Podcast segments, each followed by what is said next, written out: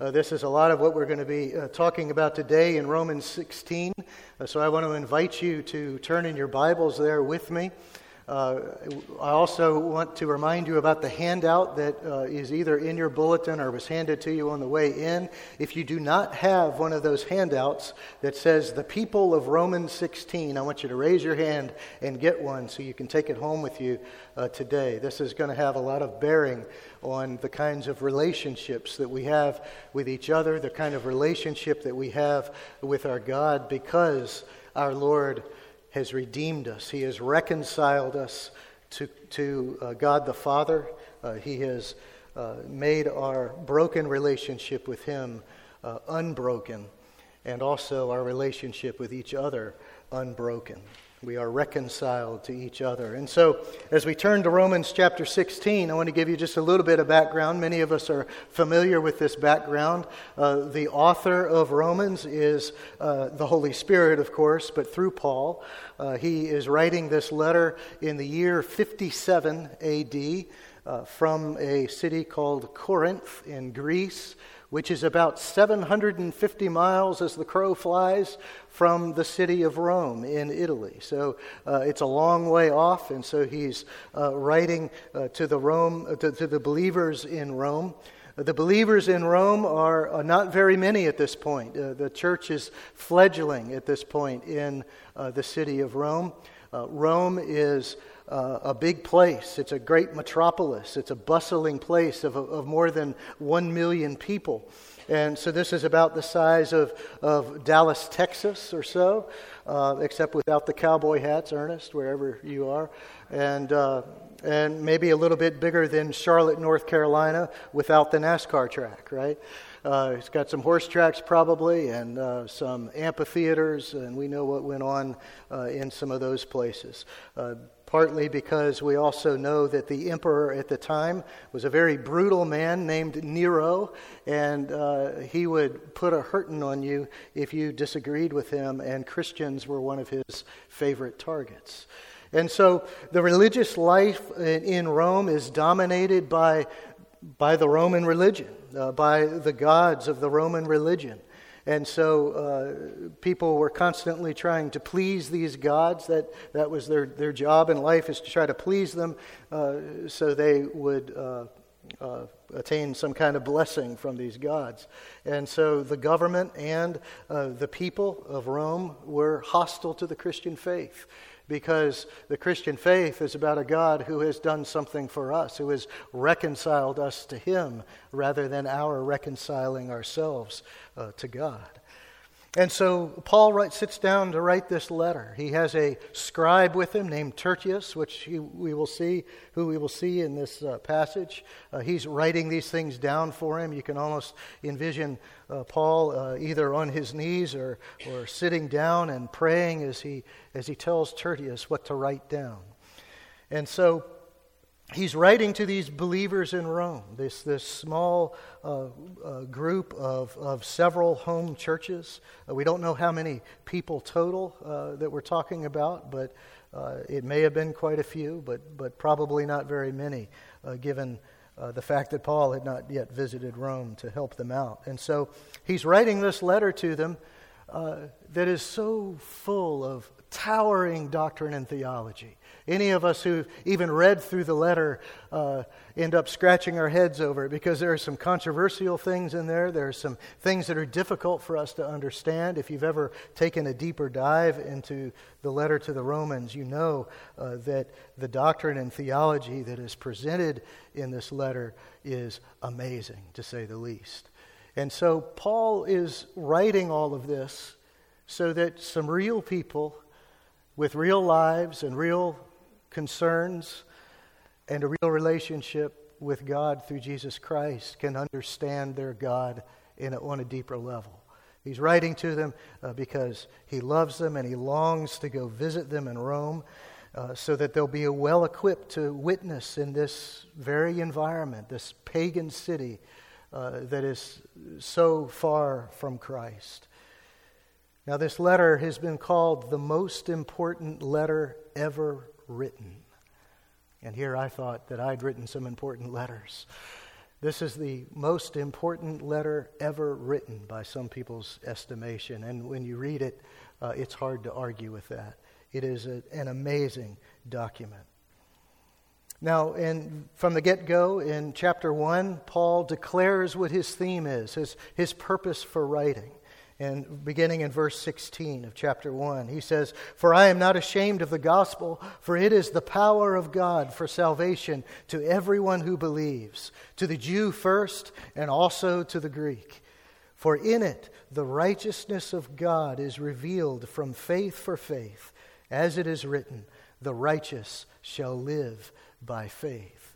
And so, uh, in the rest of, of this letter to the Romans, Paul is explaining the power of the gospel to save. And he lays out these, these incredible and profound doctrines about human sin and, and the anger of God towards sin, of justification by faith, and of how uh, we've been made dead to sin and alive to Christ by faith in Christ. And how God is not going to break his covenant with his chosen people. And finally, the bottom line for all of us is that we ought to be living the good news. This is what our lives are all about. And, and this is exactly what Pastor John was showing us a couple weeks ago in chapter 15 of Romans. That we should be praying that God would move in us and through us and that He would change us so that we can see God at work, uh, not only in our midst, but in our community. And so John went on to say this. He says uh, the, that, uh, that our times together on Sunday morning uh, should be a time of nourishment and equipping. We should be equipped to live the gospel out there in the community. We do minister to each other, he said. But the reason the relationship is there is to be a demonstration to the outside world of the power and the presence of God among his people. Amen. Amen. And so, as Paul is articulating all of these profound truths in this, in this towering letter, this most important letter ever written, uh, he wants the Roman Christians, the Christians in Rome, uh, to become that kind of demonstration. Paul wants us to become that kind of demonstration of the power of God to save. But here's what happens when we study a letter like Romans, because it's so full of meat and so full of complex arguments. We tend to, to focus so much on those arguments, and rightly so. We, we need to. We need to understand those things. But as we focus on those things, it's really easy for us to miss what Paul says in the beginning of the letter and at the end of the letter. And these are things that are just as important and just as profound, uh, things that, that we need to, to uh, contemplate and understand. And this is what he talks about in terms of our relationships with each other. There, the, the, the Roman church had a deep and loving relationship with Paul. And they had a deep and loving relationship with each other as well. They really were a demonstration of God's power and presence in the way that their relationships worked. They were a, a demonstration of the fact that, that they, their, their relationships with each other, their relationship to Christ, that was the launching pad for their proclamation of the gospel, whether it was to each other or to the lost. John's been talking lately about how we are better together. This is part of what that means. We are better together when all of us are striving after Christ, are working out our salvation with fear and trembling, when we're pursuing the gospel uh, in each other's lives and, and into, into this community. And so as Paul sits down to write this letter, he's, he, he's not like a professor who's, who's spewing a bunch of information at, at his students through a fire hose and hoping that they're going to catch enough of it so they can pass the written exam at the end. This isn't an intellectual exercise for Paul. He's preaching these great doctrines because he loves the people he's writing to. He's preaching these great doctrines because he wants people who don't know Christ to know Christ. And it is through those doctrines and through that theology that they will know him and be able to follow him and be able to have the kind of faith that they need uh, to be able to endure. And so we see Paul's love for the people at the very beginning of his letter, beginning in verse 9 of chapter 1. Listen to this. This is what Paul says. For God is my witness, whom I serve with my spirit in the gospel of his Son, that without ceasing I mention you always in my prayers, asking that somehow, by God's will, I may now at last succeed in coming to you. For I long to see you, that I may impart to you some spiritual gift to strengthen you. That is, that we may be mutually encouraged by each other's faith, both yours and mine. This is the Apostle Paul. This, this great man of the faith who's written so much of the New Testament. This, this man to whom Jesus himself appeared to one day and changed his life forever. This great man is looking for a relationship, as we're going to see, with slaves with people of high rank and everybody in between. People just like you and me. Little people, big people in terms of their reputations and their status in life. He doesn't care who they are. What he cares about is the fact that they've been washed clean by the same blood.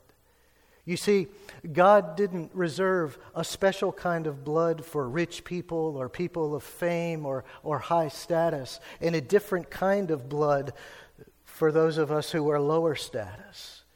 It is the same blood that has washed us all clean. It is the same blood that has saved us. It is the same Lord who sent our Savior to us. It is the same Holy Spirit who dwells in all of us. And because of that, all of us are equal, no matter what we look like, no matter whether we are male or female. We are equal in the sight of God because we are all image bearers of God. And so, Paul, as much as he wants to rub off on the church in Rome, he wants them to rub off on him too. And so I hope that's our attitude as we look around the room today. Even the people that you don't know right now. I hope that, that if you have some inkling that they're a believer, that you desire for their presence here, that you desire uh, for them to rub off on you, to be able to speak the gospel into your life. And I hope that you desire to speak into theirs as well. This is a, the, the gospel is always a mutual thing. This is always something that we live out together. This is something uh, that we do together. The gospel is as much action as it is anything else. And one of the ways that we demonstrate that is by mutually encouraging each other's faith. This is what Paul is driving at. And at the heart of all of this is the fact that he loves these people deeply. He doesn't know them all, he's not met all of these people but he's heard about them. And as we're going to see as we go through some of this list of people, he's heard about the work that they're doing, about their faithfulness. But some of them he's spent some time with. He's been in prison with some of them. He's ministered the gospel in hostile places with some of them as well. And so Paul approaches these people, yes, as an apostle, but also as an equal before God. And so at the end of this letter, after, after meditating and contemplating and explaining all of these lofty uh, uh, doctrines and, and explaining all of this complex theology, Paul returns his attention to the individuals that he's writing to. He wants the people who are the Roman church to know that they're loved and appreciated and cared for. He greets a lot of them by name. He knows who they are. Think of what a great comfort that would be in a day before texting and email and even dependable uh, snail mail service. To hear that somebody almost a thousand miles away is thinking about you and praying for you. That somebody loves you and appreciates you and wants to make sure that you are cared for and acknowledged. And ultimately, what Paul wants them to understand is that it is their union in Christ that is their bond with each other. That's what brings them together. People from all walks of life, just like we have in this room.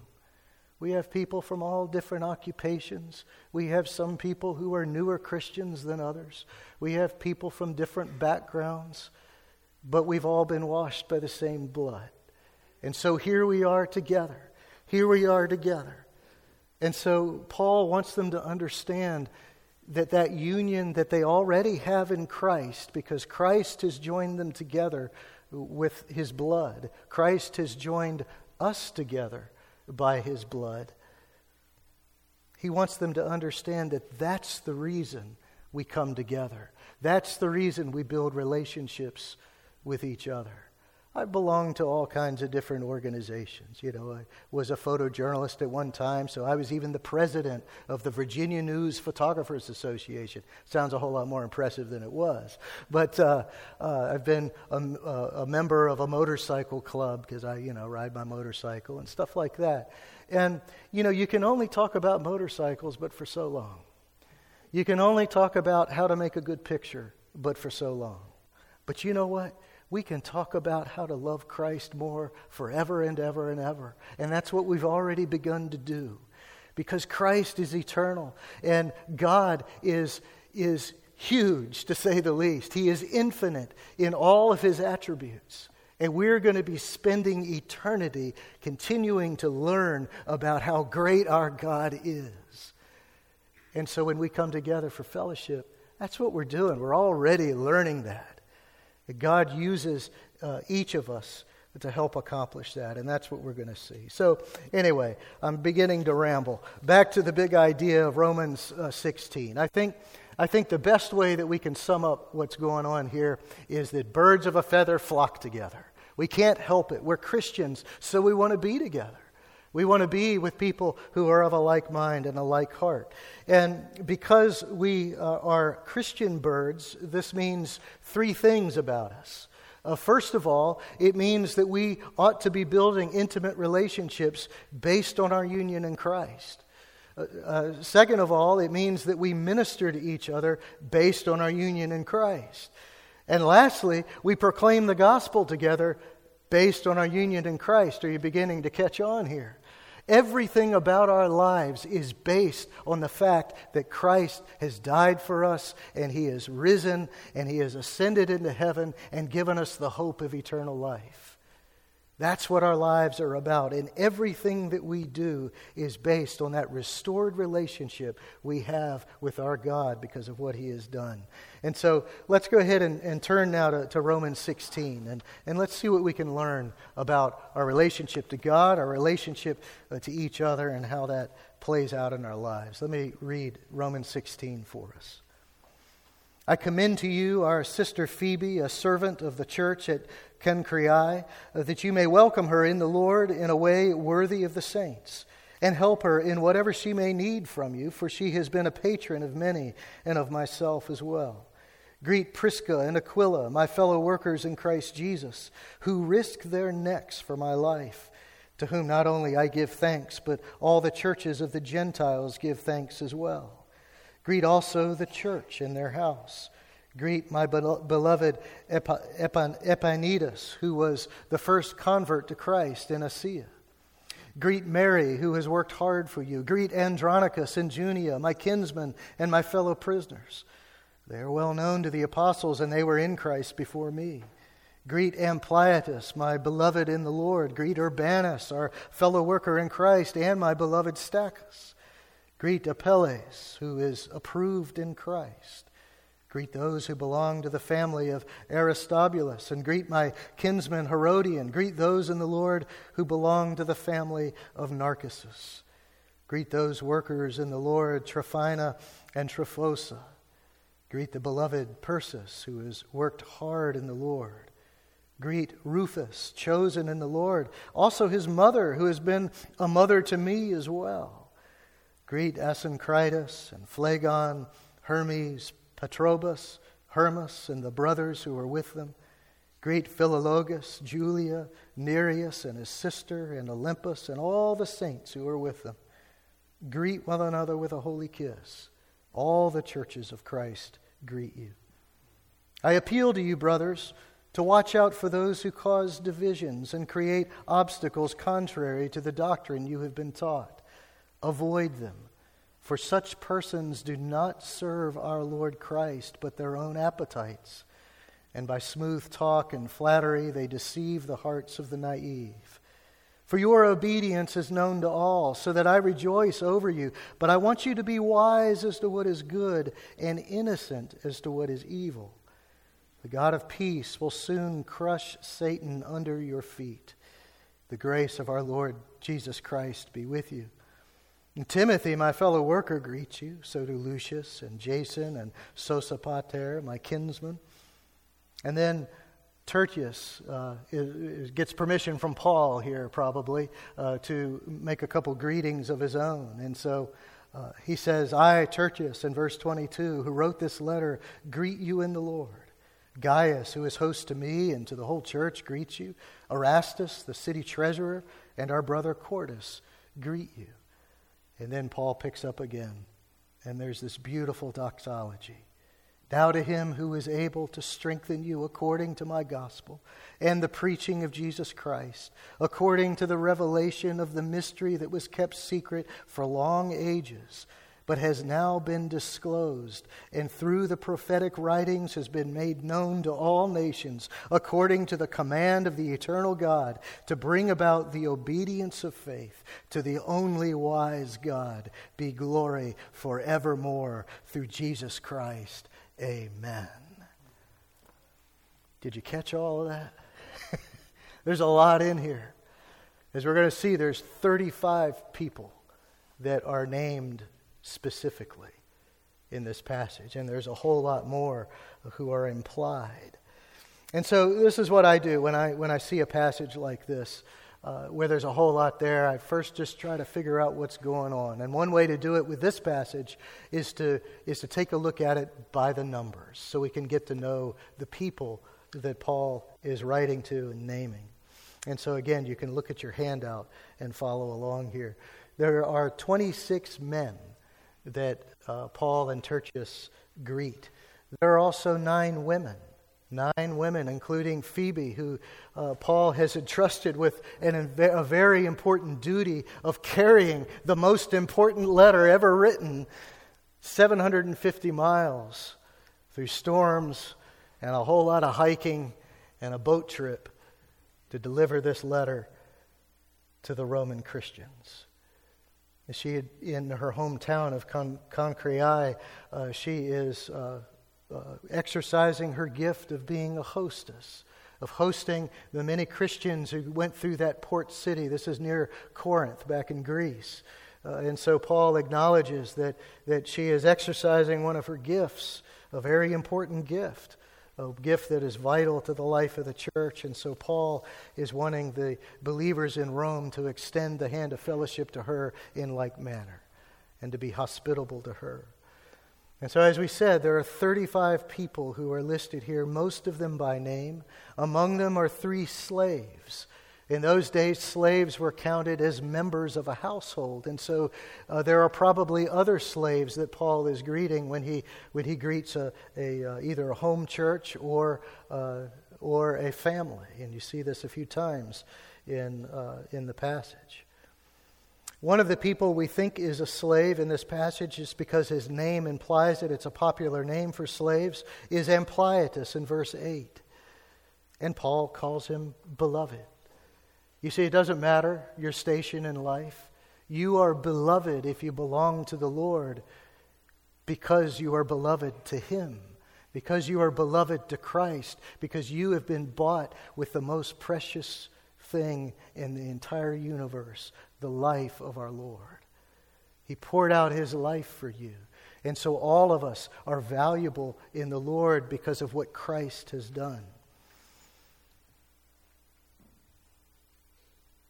Now, there are also several kinsmen of Paul that he mentions. Uh, these are fellow believing Jews.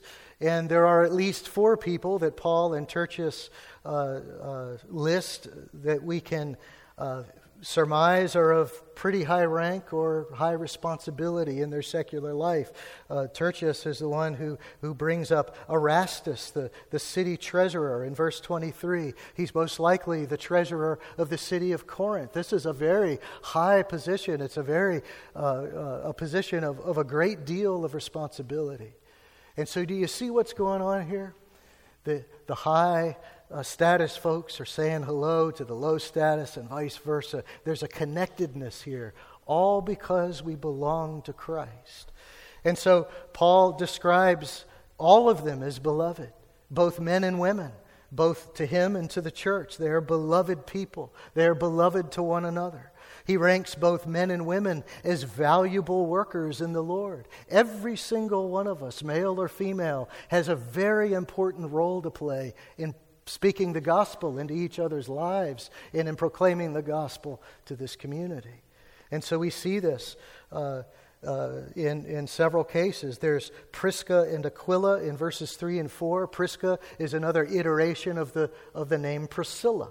And so this is the same Priscilla and Aquila that we see in Acts 18, where uh, they hear Apollos speaking, and he's got a lot of things right, but he's got a few things wrong. And so they take him aside and they instruct him in the Christian faith. These are valuable workers in the Lord, and they had also risked their lives for Paul. The implication here is that, that it, uh, it may have even saved Paul's life.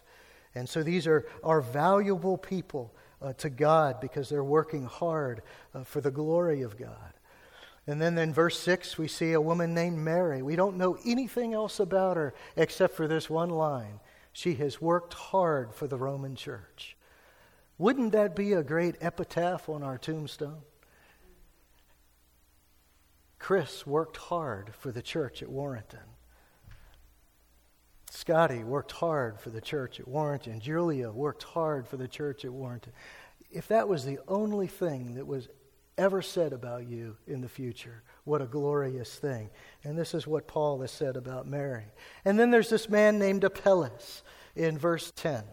He is a man who is, as Paul says, approved in Christ. That probably means that he'd had some kind of trial or test in his life, a great trial that tested his faith. And he came out on the other side as one who believes all the more in Jesus Christ, who trusts in him, and who knows that God has cared for him through that trial. And then we can't forget the churches that are mentioned here, too. Paul and Tertius mention uh, at least four different churches. Three of them are home churches in Rome, and then there's the one in Cenchreae, where Phoebe is from.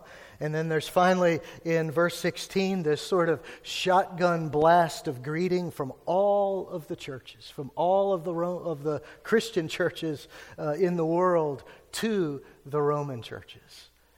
What a powerful greeting. You see, we can say the same thing about the other true believing churches here in town. It's why we've partnered with several other churches in town because we are like minded. We understand who Jesus Christ is. We understand the, the, the, theology and the doctrine in Romans about who Christ is and what the gospel is. So you can see that, that Paul's relationship with his fellow believers isn't a cold one. He's not just throwing a bunch of information at them, he's not writing a technical manual. This is really a kind of a love letter. He's writing to them because he loves these people dearly. And not only, not only does he love them deeply, but they also love each other deeply. You see, what's going to happen when they receive this letter is that, that there's all these greetings in here. And so the people of the churches are going to go find the Christians that are mentioned in here. They're going to find Apelles and say, hey, Paul wrote to you, and he, he, he greets you, and he loves you, and he acknowledges that you are approved in Christ. And then there's, there's Persis, this woman whom he calls beloved. And she's going to find out that, that Paul, 750 miles away, you know, a very, very long journey is thinking about her and praying for her. What a wonderful thing. You see, his love for these people is deep, and their love for one another is deep. They're connected, they know one another. They're not going to have to look up in a phone directory to find out who Andronicus is.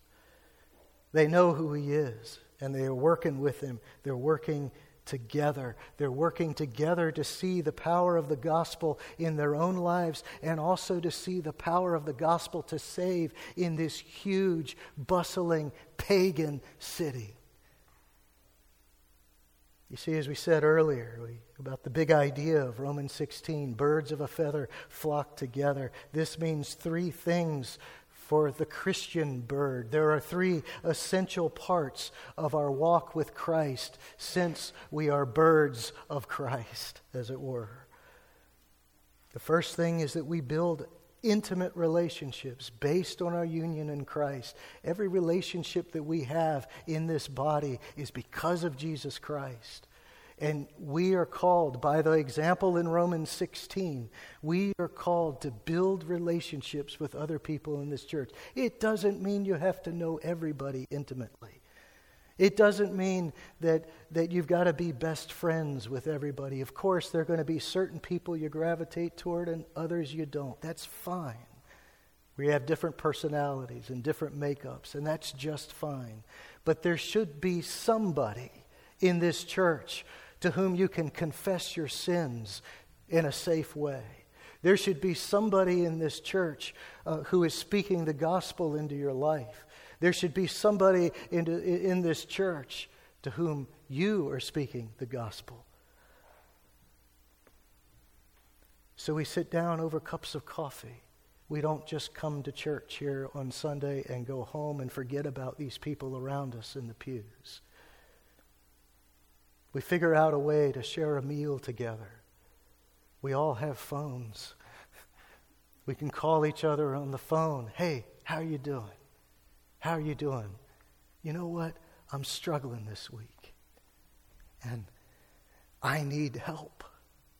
That's what we're here to do. And this leads into this second essential part of our walk with the Lord, and that is that we minister to each other. We're not just here to be best pals. We're not just here to talk about the weather or to talk about our favorite hobby.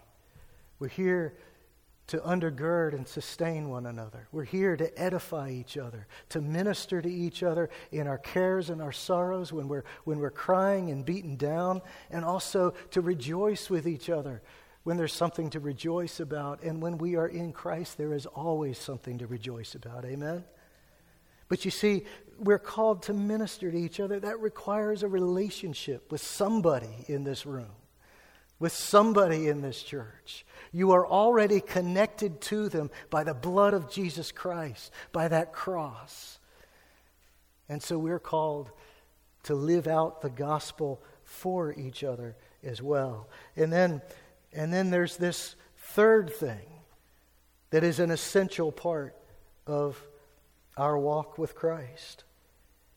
And that is that we proclaim the gospel together based on our union in Christ. We share the gospel because it was shared with us. We share Jesus with people because somebody cared enough about us to share Christ with us. And so every single person in Romans 16 knew Christ because somebody had done just that. Somebody had cared enough to take them aside and you say, You need Jesus. You need the gospel. You need that cross. You need to be washed clean by the blood of the Lamb so that you can walk in a way that glorifies God. Let me tell you who God is. Let me tell you how great our God is. That's what somebody has done with every single one of us who believe in the Lord Jesus Christ. There's not a single one of us for whom that is not true.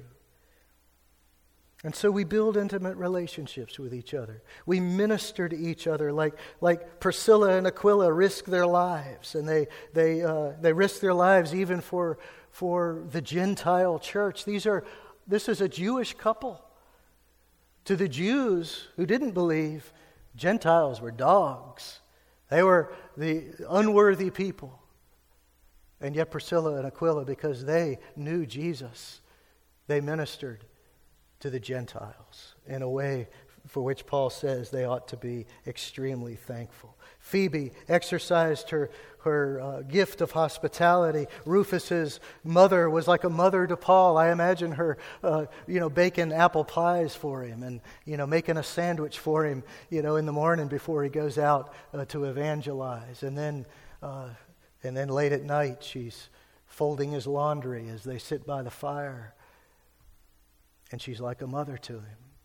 She listens to him vent, and she gives him godly counsel and loves him like a mother. You see, this is the kind of relationship we have with each other, and ultimately that leads to the sharing of the gospel.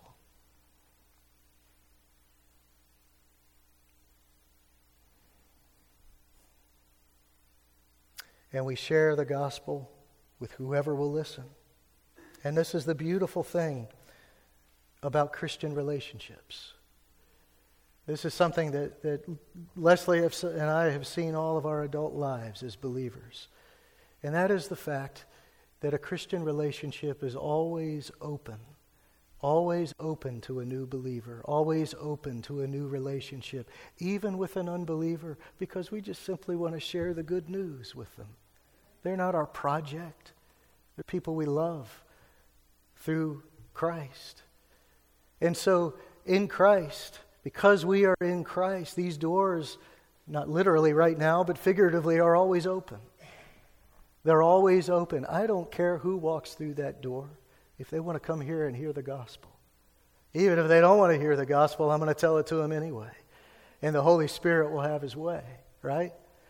And so our doors are always open, both in this building and in our hearts. And so as we go out into the community, we see people who are potential brothers and sisters. This is the beautiful thing about, about a Christian relationship. Our relationship with our God and our relationship with each other is that we always welcome new people. But what does, what does all this mean, really? On a practical level, what does it mean that we're in you know, this union in Christ? And, and on a practical level, how does all this play out? Well, fortunately, Paul reminds us how in, in Romans 16 in verses 17 through 20. First and foremost, uh, our union in Christ is based on the reality of who Christ is. This is what this whole letter to the Romans is about. It's based on the reality of who Christ is. And so verses 17 through 20 are a warning to hold fast to right doctrine. And it also reminds us, it also reminds us that True fellowship can only be with true believers. And so, as we gather here on Sunday morning, this service is for the believer. That's who it's for. This church is for the believer so that we can come here and be edified and blessed by the fellowship. But by extension, we are also here to explain the gospel to the lost so that they can become part of the fold so that they can become uh, one of the sheep of the pasture of our Lord. And so Paul warns us to avoid people who cause divisions, whether they're inside the church or outside the church. We need to be careful of people who, have, uh, who cause divisions, who create obstacles and stumbling blocks to the, to the doctrines of Christ that Paul has been teaching us about. This is exactly uh, what Paul, uh, Priscilla and Aquila did with Apollos. Uh, he was preaching something that wasn't quite right. And here's the lesson from that for all of us is we need to be teachable. Doesn't mean that we're not going to get stuff wrong sometimes. Of course we will. We all do. Even Pastor John gets something wrong once in a while, right? All right? So we all get things wrong, but we all need to be teachable. And we need to humble ourselves before the Word of God and not try to change the Word of God, but allow it to change us. Does that sound familiar too? All right? So uh, that's the way we go about that, but there are certain people who will not listen to the truth. And in fact, who try to lead us astray. And this is what Paul is, is talking about here. He's, he, th- these are people who teach contrary to these great doctrines that Paul has been teaching. And in verse 18, he says that people like that are not serving Christ, but they're serving themselves. And they end up deceiving the naive into disbelieving the truth and believing a lie instead. And that can have eternal consequences. And so in verse 19, Paul rejoices over the Roman church's obedience to the gospel. In other words, he's acknowledging uh, that, they, that they're getting it, that they understand who Christ is. They understand the gospel, and hopefully by his letter, prayerfully by his letter, they will understand who Christ is even more. And so then he explains to them that, that yes, I rejoice over your obedience to the gospel and here's how to continue in that, uh, uh, that obedience. He says that they should defend themselves against lies, not be, by becoming experts in the lie, not becoming experts in evil, but by becoming experts in the truth. In other words, read the rest of Romans. Read this letter over and over again. Wrestle with it, struggle with it, and and humble yourself before your great God, who is the author of this salvation. This is part of the obedience that James was talking about in a verse that we like to quote a lot, right? James 1:22. But be doers of the word and not hearers only, deceiving yourselves. Pastor John uh, posted a, a, really cool quote from Jonathan Edwards actually this morning on Facebook. Jonathan Edwards said, Godliness is more easily feigned in words than in actions. Godliness is more easily feigned in words than in actions. So, in other words, we can look good and we can talk the talk, but if we're not doing the gospel, we're missing something, right? and maybe we're just putting on airs. Christ can see right through that, and we don't want to be like that. And so we want to learn and understand the truth by studying this letter to the Romans, the most important letter ever written, absolutely. But, brothers and sisters, there is a response to what we read, there is a response to what we study. This is not an intellectual exercise. Uh, yes, we debate these doctrines, we debate the theology, in order that we might know Him better through that debate. But if our goal is to create divisions, or if our goal is to try to change the Word and not be changed ourselves, then we're missing the boat. You see, not only do we learn and understand the truth by the power and presence of the Holy Spirit, but also by the power and presence of the Holy Spirit, we do the truth. The gospel is something that we do. The gospel is something that we live, and we live it because we've been changed by it. And we've been changed in a way that allows us to display the holiness of God, not in order that we might be saved, because we can do nothing to be saved. Amen? But what we do is because we've been saved. So we live the gospel. Uh, because the blood of Christ has washed us clean, right?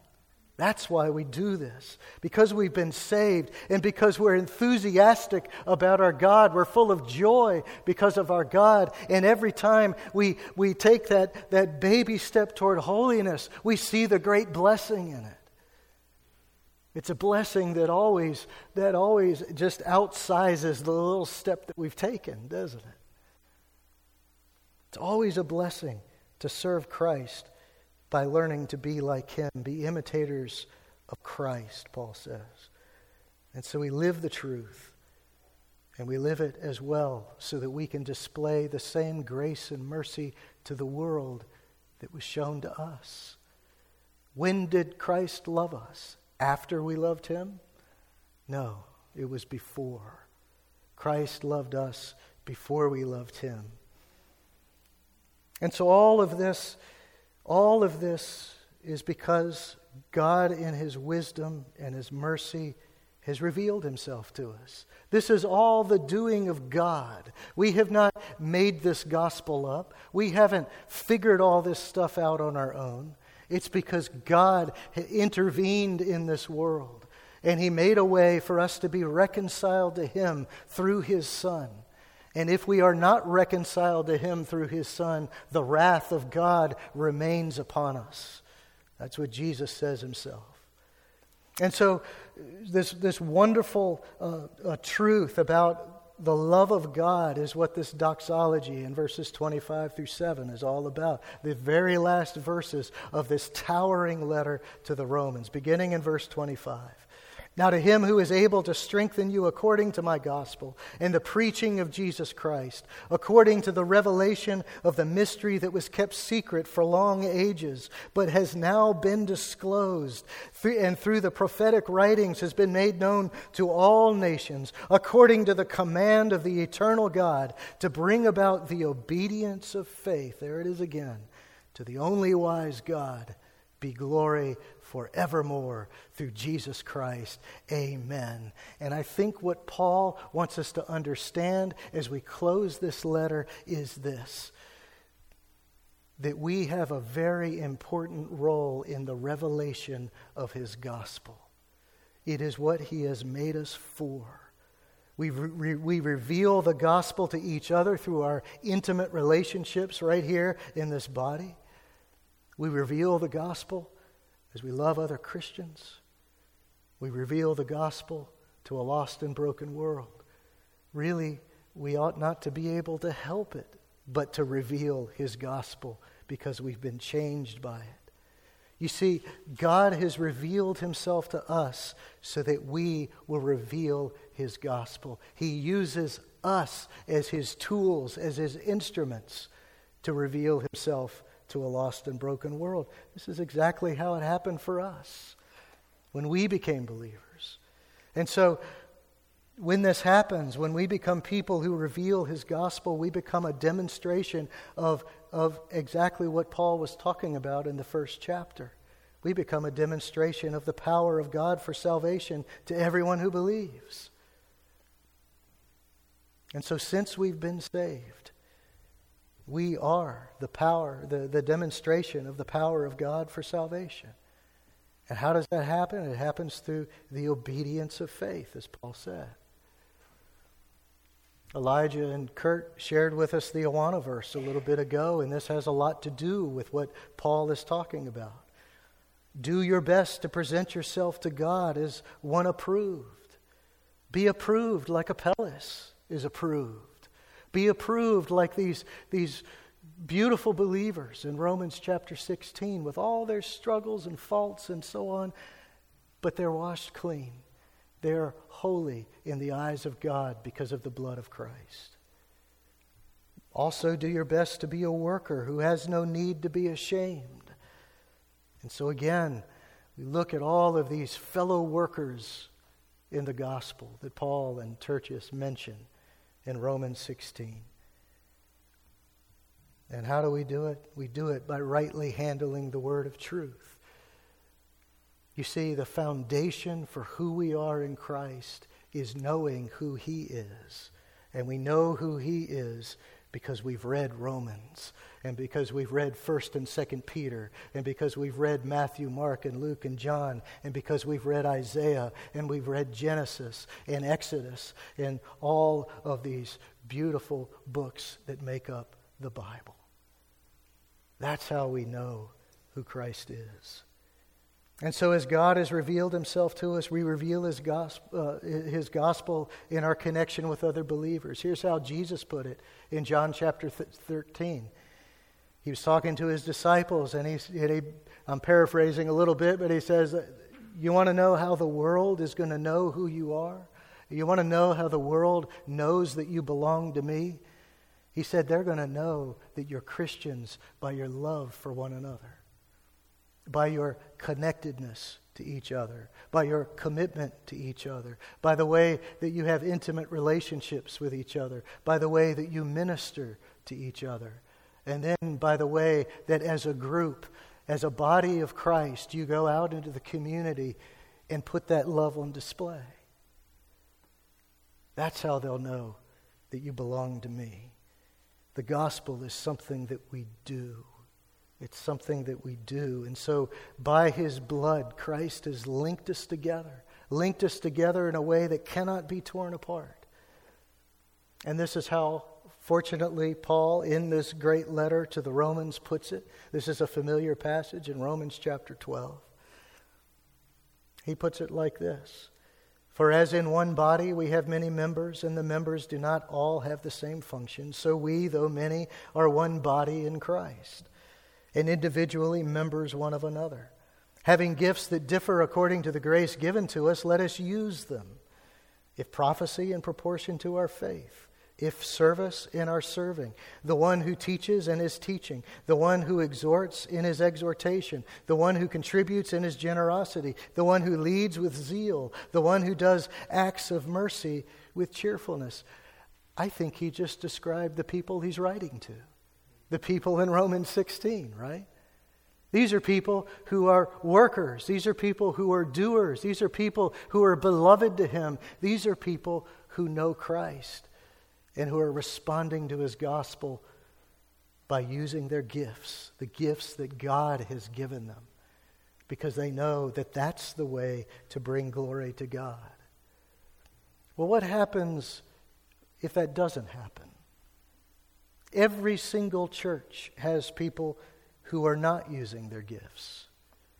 Well, I know firsthand what it's like uh, to know to, to what it's like to not have part of your body work because I had a stroke. My whole right side didn't function the way it was supposed to. It's a terrible feeling. Some of, some of you know that in a permanent way. Uh, you've got some disabilities that are they're going on in your body. And so you understand, like the rest of us perhaps cannot, how terrible it is when part of your body doesn't work the way that it should. Same thing is true in the body of Christ. What happens when some are not devoting themselves to Christ and pouring themselves out for Christ by sharing their gifts, by sharing their time, by sharing their Christian friendship, by sharing their ministry? Is what they're doing is depriving this body of a great blessing. And also, when we you know, we just come here maybe once or twice a month or, or whatever, or maybe we just we zoom out of here right after the service. And then we don't see each other until next week, and we nod and put on our Jesus face. Hi, how you doing? I'm doing great. Good to see you. And we go. We're depriving each other of a great blessing there as well. And I say that not to tear anybody down, but to encourage you. Because if that's you, I want you to know that being here among these people and getting to know them, and maybe inviting somebody out for coffee or, or lunch after the service, and really getting to know each other is part of the way that God ministers to you and part of the way that God uses you to minister to others. This is the way that God has made the church. He's made us to be connected with each other. And so I just want to challenge you that God has called every single one of us to offer ourselves, to be doers of the word by using our gifts. Every single person in this room has a gift that can benefit and bless this body and bring glory to Christ. You see, we really are better together. We really are. And we don't want to we won't, don't want to turn that into the negative, do we? You see, our union with Christ and in Christ, our relationship with Him, our relationships to each other because of Him, all of this is our launching pad to proclaim the gospel, not only in this room, but at Bible studies and over cups of coffee and out there in the community. And so let us use our gifts, as Paul says. Let us build intimate relationships with each other. Let us minister to each other, and let's proclaim the gospel together. Why? because we already are one in Christ. We have that cross and His love and His mercy and His grace. We have eternity in common because He has reconciled us to Him. Let's pray, and then we'll go to the Lord's table. Heavenly Father, I thank you and praise you for who you are. I thank you that you are the God who has loved us by sending your Son to save us, to save us from your wrath, and to deliver us from the consequences of our sin. And so, Father, I pray that, that as this lesson from Romans 16 sinks into us, that because of you, we are not only saved, but connected to one another. That you have given us a glorious purpose, and that is to live the gospel, not only in these walls, but outside of these walls. And so, Father, we give you all honor and glory. In Jesus' name, amen.